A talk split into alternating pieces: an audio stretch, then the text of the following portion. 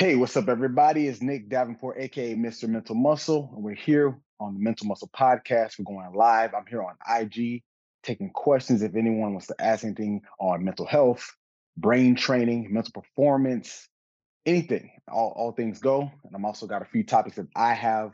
Some people submit some questions earlier, so we'll go through all of this. So it's an open space. So, oh, got one right off the bat. So, what's worse, mental fatigue or muscular fatigue? Very good question. And the person who asked this, she she actually is a, a pro fighter in the pillow fighting championship. Actually, check that out if you haven't. Kendall. So mental fatigue versus physical fatigue.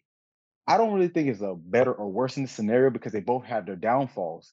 Because when you look at, say, physical fatigue, if my muscle endurance and I'm tired, I can't contract anymore, I can't keep going, I can't push forward physically, I don't care how mentally tough or mentally strong you are, the body can't go. But on the other hand, if you're mentally fatigued, you can't put those thoughts together. You're going to miss things. You're not going to be as alert, attentive. You're going to make mistakes that shouldn't really be happening. So, is there a better or worse? I'm not too sure.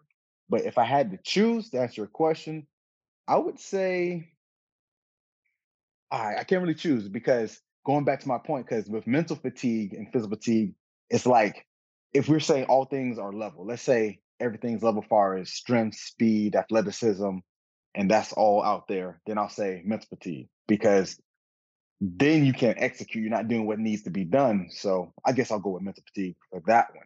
So good question. Great way to start it off. So if anyone has any other questions, feel free to ask them here. What's up, everybody uh, who just tuned in?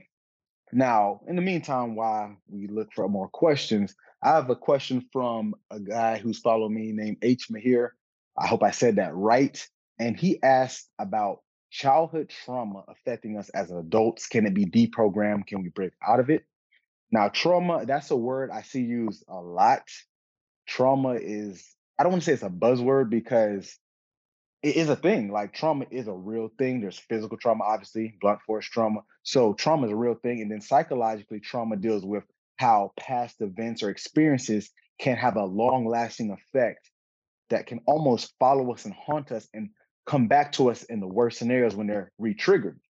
Now, in the general sense, you look at things like war or maybe even sexual assault, things of that nature, disaster. These are the conventional things we think about trauma, but it doesn't necessarily have to be those things. You can look at trauma as something like a very hard loss. It could be literally losing someone that is close to you to death. It could be losing them to that they're just not in your life anymore. So there's different levels to it. Now, obviously, if you look at someone who lost someone to a, a, a war or something like that versus someone who had a bad breakup, I wouldn't say you dismiss either one's feelings, but obviously there's more to each one. But when you think about trauma as used more colloquially nowadays, a lot of people talk about more so things that are day to day. Because think about just going back to the term like trauma is called PTSD, which is post traumatic stress disorder. And we're not going to go to the fully clinical side, but we talk about stress. What is stress? Stress is anything that changes homeostasis. That's the body, the body's balance, right?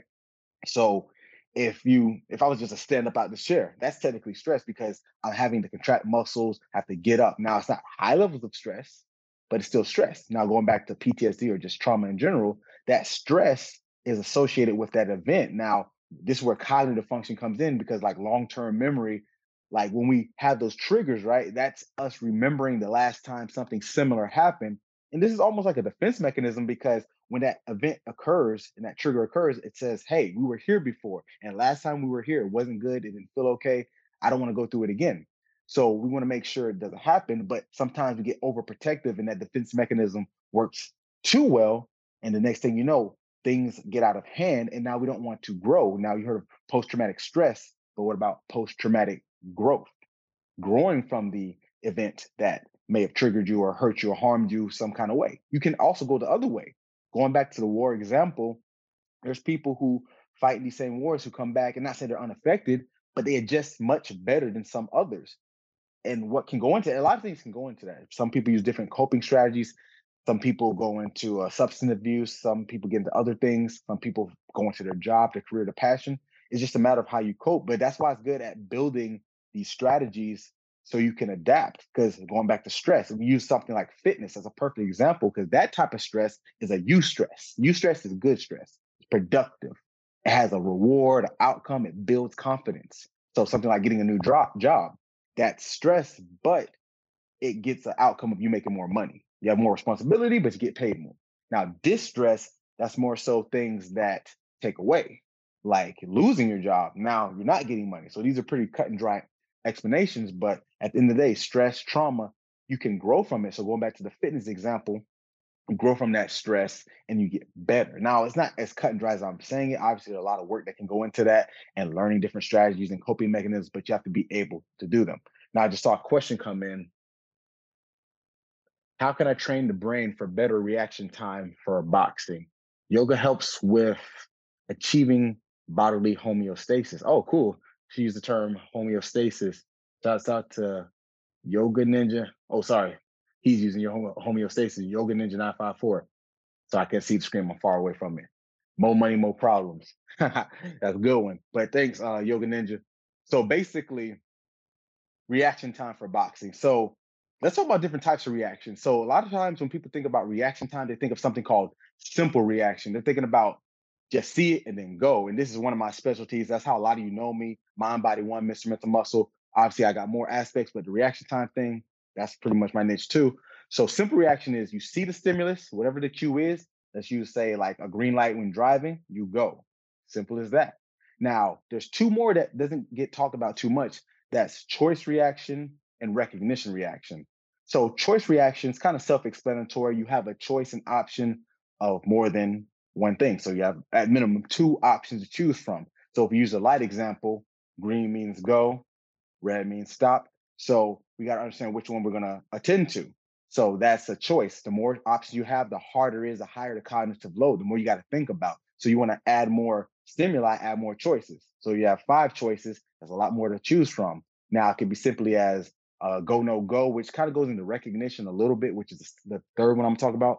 But choice reaction is a way to add more cognitive load, meaning more to think about when doing reaction drill. Now, recognition reaction that goes into more so what does this color mean or what does this symbol mean? So if I say with some of my drills, I have a cue, and since you're a boxer, I'll use this example just for you. And I use this a lot with some of my top tier fighters, like say Dustin Poirier, and each color will represent a certain combination. So say red is jab cross. All right. So we know red is jab cross. Now some working memories coming in there too, because you have to remember what's what. Then green is cross hook. So let's use just those two. So now not only are we making a choice, we have to recognize what color means what. So you see how this adds more load. So those are simplest three things you can take away from being better at reaction time is one, simple reaction, see it and go. Two, you have choice reaction, multiple options, make the right decision or decisions. And then three, recognition reaction, which is what does this stimuli or this stimulus represent? And then I make an option off of that. All right. So reaction time, like I said, it's a good one. But working memory, I actually look at working memory as probably the the main forefront. Like if you use it as fitness example again, how people say how much you bench or deadlift or squat. I look at working memory like that. So those who aren't familiar with working memory, reaction time is great because the quicker you can attend to the stimulus, the more time you have to make a decision. But working memory is being able to handle all the information in real time to make said decision. So for example, if I hear a phone number, this is probably one of the simplest analogies I can think of. I hear a phone number, this is auditory, but I hear it 954 708 8792. So I tell you my number. Then what do you do next? You sit there and say it over and over in your head, over and over in your head until you can go write it down or go type it in your phone. That's working memory. And the beauty of why this is important because the more you can attend to, the more you get. That's be able to take in the information at once because you're gonna have other things going on, other stimuli. So if you can attend to more things at once, going back to the choices and recognition with reaction, the better you can be. So being quick is good, but being able to have a bigger capacity is also good. Oh, shouts out to oh Kendall bought a badge. Oh, appreciate that. I've never got one of these before. I never do these live, so thanks so much. Uh, I really appreciate that so much. So yeah, I, I need to do more of these lives. Like I got this recording right here, but I got the podcast with my HD camera going too. So those who missed this, those who are live right now, thanks. But those who miss it, you're going to be watching it live. So let's keep it rolling. Any other questions? Like I said, all things go. You can ask about the journey, You know, it's about business. You know, it's about people I've worked with. Shouts out to Yoga Ninja 954 too. I appreciate that. Ooh, I like this question. How does playing first person shooter games help with reaction time? So I actually have a real life anecdote that I got to test this out in a real time situation. So I was doing a gig with um, a marketing company called Whistle Sports. I never heard of them, but I, I follow them now. They have a big following. They post a lot of sports videos and just funny videos. But it's a marketing firm, and they brought me in to work with uh, the FitLight system. If you don't know about FitLight, it's a reactionary light system that I use.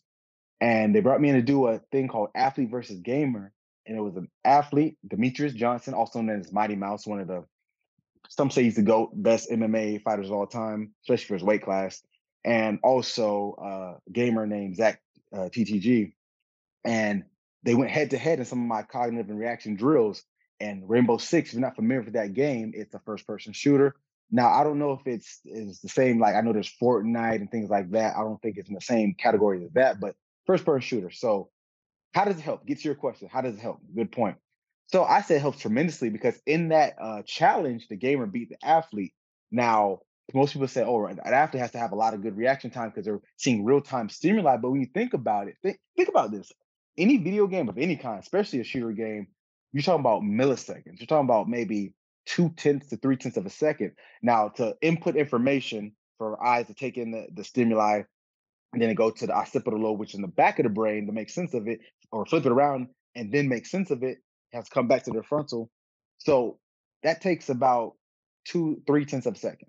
So that right there alone is a buffer of time to have to be able to process. And then you have to actually make the actual shot or decision with a fine motor skill, whether it's uh, a controller, depending on what system you play, or computer. It might be a mouse, a keypad, or some have actual stimulation firearms. So it does help a lot because it's training you to take in the stimuli quicker and you have to have a goal directed physical in this case a fine motor movement i've seen some of those uh, gamers play and it's crazy because they're doing this so fast and it's like when you think about how fast they're doing it most people can't even process it let alone do the full thing at once so shooting games definitely can help video games as a whole can help but i won't say it's necessarily brain training per se there is specific skills that go with computer games and video games, especially shooting games that can carry over.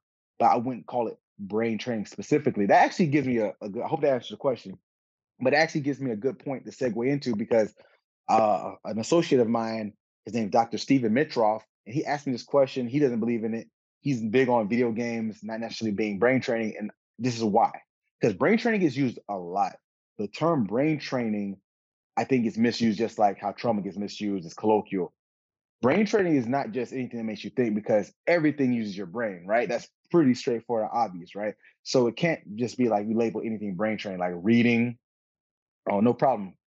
But like reading and things of that nature, like crossword puzzles, they all involve brain stimuli. But is that really brain training? So, like when I see people, for example, do cognitive drills or brain training drills with sport, and they'll have like uh, uh say strobe goggles or something like that. And they'll do the the task that's for that sport, but it's with the strobe goggles, which kind of blur your vision periodically like that with through the goggles. Is that really brain training, or is it just doing your sport specific task with an extra distractor or some kind of hindrance? Now, can that help? Yes, I, that's not what I'm saying. But I personally, from my understanding and philosophy, is brain training needs to involve like you having that stimulus that has a clear cut cognitive load? Is it working memory? Am I holding multiple aspects of numbers or items or words, whatever it is? Or is it a cognitive flexibility due to the directions change depending on the stimulus? That's something when uh, people always ask how I come up with my drills. That's how I do it. I got to look first. What is the cognitive or psychological task that this is going to do? I'm looking for something that's going to work on working memory? How much information can I hold? Do I want to do stuff that works on how they adapt to stress and manage self-talk and things that don't, don't go their way or do you want to combine those because i do have tasks that combine cognitive and psychological because i'm big on the mindset sets the tone i don't care how good you process i don't care how physically well you are the, the cognitive and the psychological i should say the psychological sets the tone so you can even do it Because let's say you have all the pieces of the puzzle. You're physically ready, you're psychologically kind of ready, but you're cognitively fast and quick to react. But you're a little anxious, and you get to the point where you're you're hyperventilating and you're not focused, and you start missing little things. Guess what? I don't care how good you can react. I don't care how well fit you are physically. That sets the tone, and that's just me. Like I have a psych background, so I guess I'm a little bit biased. I'll check my my bias, but that's where I come in from. So that being said, not all things are brain training. It needs to have specific functions. It's not just matter of fact. I'll go into another segue of this segue. I look at brain and mental health. There's passive and active aspects of mental and brain health because a passive aspect would be something like, say, the, the Calm app or Headspace. That's passive. You're doing box breathing, meditation, mindfulness, because while it, it takes an action, it's more so you doing the calm breathing and it calms you down, slows your heart rate, activates the parasympathetic nervous system, which is great. We need that. It helps with your recoverability to stress physiologically. So it's a good thing. It has its purpose. But what about when things do get stressful? What are you going to do? You can't always breathe, be in the moment, right? So what happens when the ish does hit the fan and you're stressed and freaking out? Calm, calming down won't be able to be done. And I would argue most of life is that. You very rarely have to calm stuff. I, I'm on the road right now. I've been up since 4 a.m. Eastern time from up South Florida, where I'm from. Had a stop in Utah, Mountain Time, and now I'm in Cali Pacific Time. So I've been up since 4 a.m. my time. So I've been up for a long time. So you can say safely say that you're not always going to have the best situation. So enter active mental and, and brain health because let's look at fitness. Once again, I use a lot of analogy with fitness because I also have that background. I was a former strength coach, trainer, all that good stuff.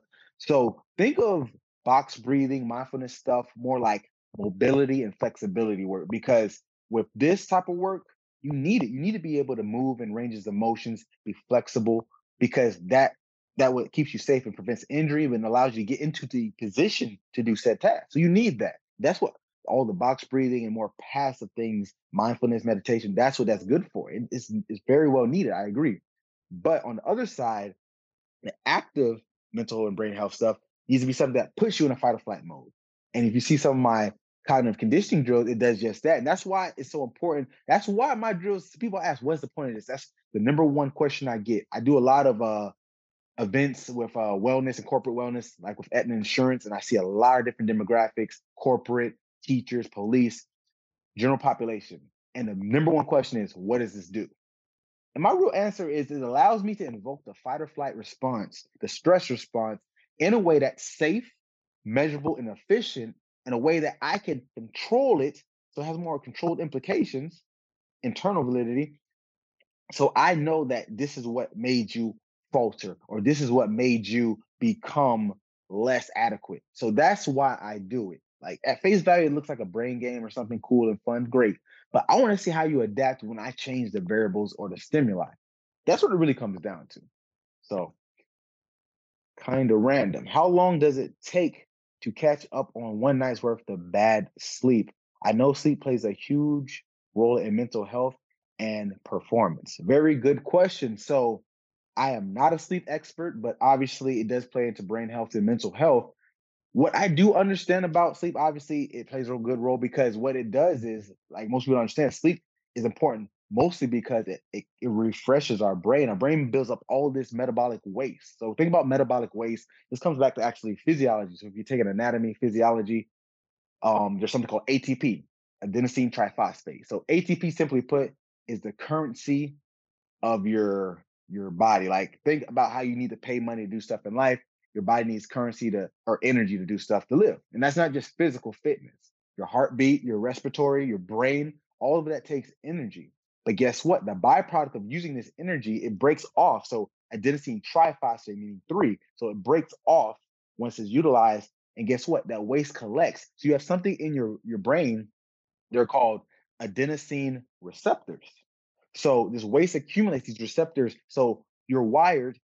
So your brain will collect this waste and it'll actually make you fatigued. So someone asked about mental fatigue, just kind of goes into this. Sleep also goes into it. So what happens is when you're not getting sleep, this builds up, this accumulates, accumulates, and cognitive function goes goes down. Uh, allostatic load, meaning more stressful load that you carry on longer, will go, increase your heart rate. All these things that you don't want to happen are going to increase, and all things you do want to happen are going to decrease when you're not getting enough sleep. So what happens is when you you go to sleep, there's something called the glymphatic system, and this is almost like waste management. It's taking out the trash. So you recover, get your six to eight hours, and then it clears it out so you can go again the next day. So that's why sleep is important from that perspective. And to bring in a, a related topic, kind of um, caffeine. Most people are coffee drinkers, uh, energy drinks of all kinds. So what those do, a lot of people don't know this, is they block the adenosine receptors from receiving. So it's not so this is the misconception. It's not that coffee necessarily gives you energy or caffeine gives you energy, I should say, is that they block the adenosine receptors. Therefore, you're not going to get as tired. So that kick is really like, okay, I'm ready, I'm good, but you're just not getting tired. And eventually, what happens? We all know the answer to this. You crash. Because eventually, it wears down, and that adenosine accumulates and just hits you like a truck. So getting to your point, I didn't really answer directly your question. I don't know exactly that. I'm big on not going out of my scope, but um, check out the online sleep coach. I did a webinar with him. His name's also Nick, so check him out. This is his specialty. So the online sleep coach, and his name's Nick. So check him out. He's a cool guy, not just because his name's Nick. So he'll be able to answer that. And he has all types of workshops, content, you name it. So he's a great resource when it comes to sleep. So thanks for that question. That was very good. But yeah, so uh, this has been pretty interesting. I like this. Uh, I have a few more questions here. Anyone in the, the live has any questions, feel free to put them on screen. I can see them. But uh, another topic I got, no problem, no problem. Another topic or question I got, and this one I can relate to personally, is imposter syndrome. So the person who asked me this, they didn't want me to share the information, but basically they say they deal with imposter syndrome in their line of work. They've been doing it for about a decade. And even though they have all this experiment eh, or experience, they still question whether they're good or not. And the thing is, that's not a bad thing. I don't think, I think the problem is not being like feeling like an imposter. The problem is when you let that imposter live with you. Don't let it be your roommate. Don't let it move in. Because I think when you have a little bit of imposter, just a little, it's showing that anxiety, that worry, and it's basically showing that you actually care about what you're doing. I'm not mad at that because I have it. And I know I care about what I do. I love what I do. So I know for a fact that this imposter syndrome, when I have it, is not the fact that I doubt my abilities or I'm not confident. I don't think that's what it is for me, at least. Now, it could be that for some people, confidence wise, but I don't think that that's the end all be all. I think sometimes it's because you have this notion of some some bit of perfectionism, so that's part of it too, because you want things to be a certain way, which is fine too. But it's just that you can't hold yourself to that standard to the 100% degree. You know, there's going to be some, it's a spectrum. It's not always going to be 100. It might be 78 sometimes. So I think that's what messes people up. It's not that they're imposters. It's the fact that the standard they they set was never right in the first place. You know, if I was to measure like like if I said if I was going to measure your greatness by your ability to dunk a basketball, but you're five six and can't jump, is that really fair to say that you're not great? So I know that's an extreme example, but with imposter syndrome, we're giving these standards of either what we see other people do, what we perceive us to be. Perception is probably our biggest enemy forget imposter syndrome, our perception, and the beauty of perception, it's influenced by a lot of things. So we're not always getting the best picture of what we think is happening. And that goes a lot of reasons because our brain, even though it's there to help us, it, it does the job very well. That, that goes in kind of even cognitive biases, right? Like we make these misconceptions because we assume this is what we're supposed to be. Now, dealing with imposter syndrome, remind yourself you are supposed to be there, not in a cliche way, because obviously if you worked your way there, you did what was required. You did the the the standard to get there. So obviously you're not just some slouch. Now, if you are some slouch, you need to reevaluate yourself. I'm I keep it real with that. If you're not supposed to be there, you're not supposed to be there. And some people aren't. Some people play the fake it till you make it card and they end up in doors that they really weren't ready for. And I've seen this from my athletes, I've seen it from my law enforcement, I've seen it from my business. I have all types of an array of clients, and I've seen it in each one that they've gotten indoors maybe prematurely. Not saying they shouldn't ever be there, but they got there prematurely. So basically, don't beat yourself up because if you're not supposed to be there, work to get there. If you are supposed to be there, you are, then you met the standards. Keep doing what you're doing. Have the confidence that, okay, was I enough? Go to the drawing board. Give yourself a day, like 24 hours. Reflect on was I enough? Was this what I was supposed to do? Is this where I'm supposed to be? Because you're going to have those doubts. That's not the problem. I, I tell people don't try to eradicate the doubts or erase them. Just know and reinforce, like I said on a, a reel yesterday, have a salesman mindset. Someone even said, well, if the product's good enough, it sells itself. I think they kind of missed the point a little bit, but the point wasn't to say the product's good or bad. It's about being aware what the product is, being educated on what it can do for you, for the, the person consuming it, and know that that's what it is. That, that's it. You're not going to be everything. I think that's the biggest problem why we have problems with our mental health. There's this big void we're trying to fill, and we know we're never going to do it, but yet we put it on us and we play this this misconception. We hold ourselves to these standards that we shouldn't be. And it's not to say you don't put yourself at a high standard. I'm just saying be realistic. Be optimistic, but be realistic in your goals. So these are things I think people need to think about too when it comes to, you know, mental health in general. It's a spectrum. You're gonna have dynamic ups, you're gonna have downs. And I think from the more mental health side of things, I know I talk about mental performance, cognitive performance, but from the mental health side of things, we kind of gotten away from that because I know it's a big topic now, and that's a problem when things become popular. It kind of goes away like a runaway train, and then you start seeing it get used so colloquially that it kind of diminishes what it really is. Because I hear people say stuff like self care, you gotta take care of yourself, do the work. All these terms sound like lip service. And I actually did a podcast a few weeks ago with uh, an author, Amy Morin, who's a licensed mental health counselor, and she has a book called The 13 Things Mentally Strong People Don't Do. And in her book, she talks about the things you don't do because we all know do the good stuff, work hard, be focused, have confidence. Cool. But what about the stuff we don't do that making us mentally weak?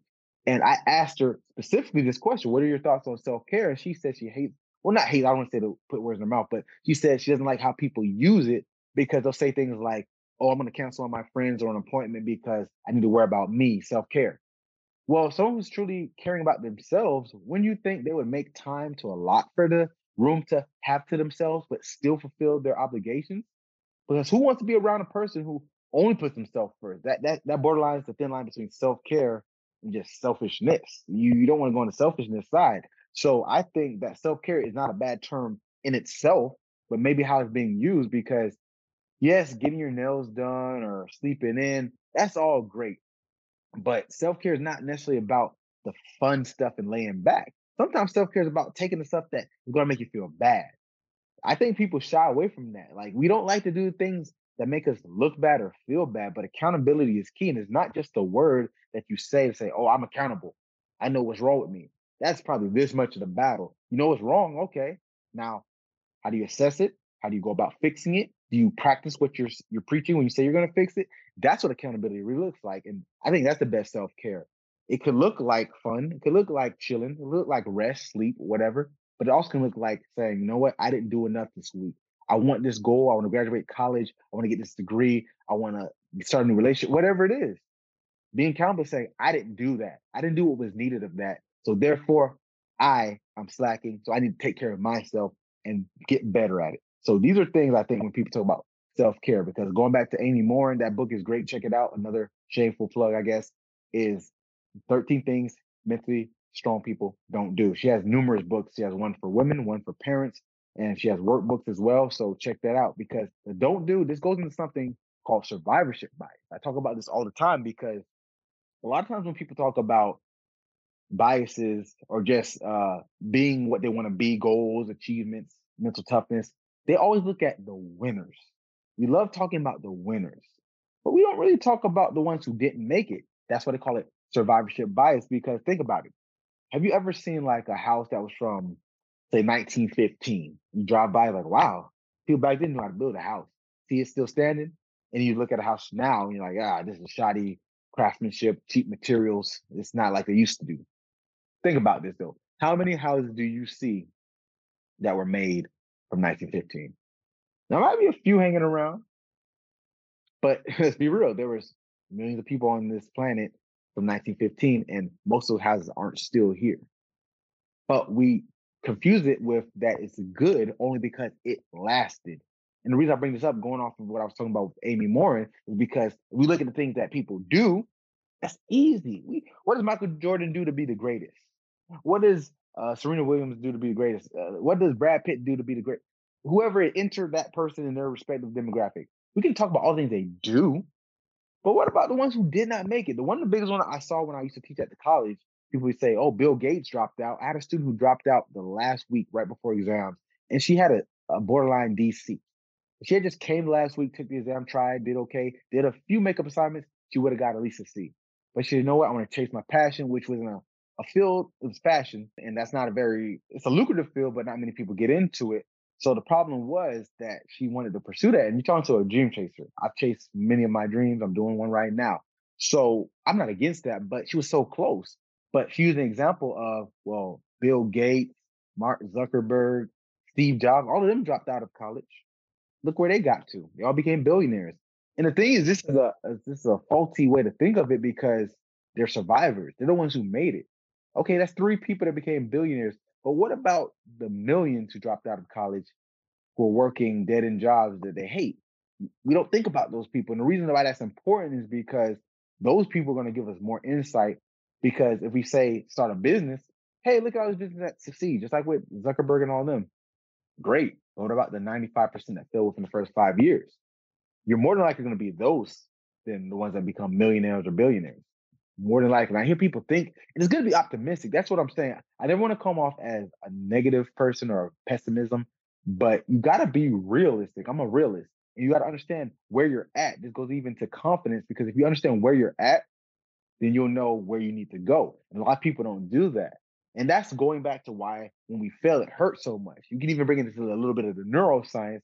Uh, Dr. Huberman, Andrew Huberman talks about this a lot, but you talk about the peaks and valleys of like dopamine response because when we go for something, set a goal, we're trying to achieve something. Every time we go for it, we go a little higher up that valley. But when we fail, we, or I should say, go higher up that peak. But when we fail, we come back down that valley. So the higher the peak, and if you don't make it, you fail, the higher the fall back down. So guess what? You're reinforcing the brain. Dopamine is meant to reinforce behavior to say, hey, you did that. People say reward, but it's not just necessarily a reward. It's more so uh, goal directed or motivated behavior because once I say, hey, this made me get what I needed, then I say, do it again. That's what a dopamine response. Okay, the dopamine says, do that behavior that got the outcome that we want. And that's what happens with our goals. And when it comes back to survivorship bias, we make wrong choices and we're going to set ourselves for the standard. And that response is going to be way higher, but we're not going to achieve it because we only think about the optimism. You need to look at the pessimism a little bit. That way we know, okay, that didn't work you can learn a lot from the losers and the failures of history. And I, I would personally argue you could learn more than the winners because we know the winner's story. They made it, they won. Of course, that's why they're winners. But the losers tell us what not to do. Ask the person who failed in business. He or she's going to give you a great story because they have a lot of ins and outs that the winner either did go through and just forgot because who wants to tell that story, or they didn't go through them and that's what got them catapulted to where they are the failures are going to give you that insight. So this is something that you got to take into consideration when it comes to things. But uh, I'm gonna wrap this live up. Anyone tuning in right now have any more questions? Feel free to ask. Let me know what you think. Uh, I don't. I want to do these more frequently, maybe once or twice a month. I, I don't know the last time I did a live, and I'm doing this directly on the podcast. So this all this will be on the YouTube, Mr. Mental Muscle YouTube on the Mental Muscle podcast. So if you didn't make it, here it is. And if you want to see it again, if you did make it, it'll be there. So I'm gonna wrap this thing up. And for everyone who uh, gave me some badges, donated, thank you for everything. And as always, guys, get your mind right.